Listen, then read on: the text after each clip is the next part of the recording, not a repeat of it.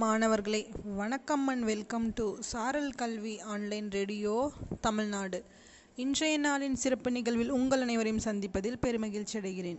இன்றைய நாள் பன்னிரெண்டு நான்கு இரண்டாயிரத்தி இருபத்தி இரண்டு ஏப்ரல் பன்னிரெண்டாம் தேதி செவ்வாய்க்கிழமை. இந்த ஏப்ரல் பன்னிரெண்டாம் தேதி செவ்வாய்க்கிழமை ஆயிரத்தி எட்நூற்றி எண்பத்தி நாலில் பிறந்தவர் நாவலர் நாட்டார்.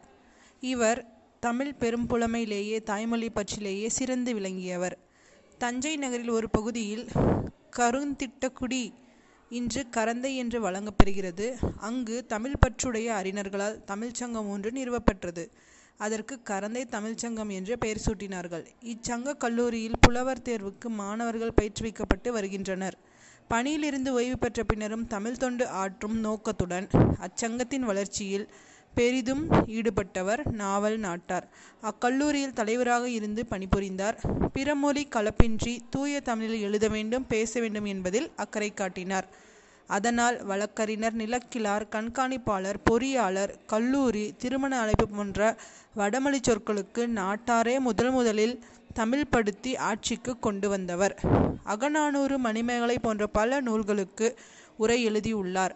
பதிப்பும் செய்துள்ளார். அவர் நாவன்மையை பாராட்டி சென்னை மாநில தமிழர் மாநாட்டில் ஆயிரத்தி எட்நூற்றி நாற்பதில் அவளுக்கு அவருக்கு நாவலர் பட்டம் வழங்கப்பட்டது.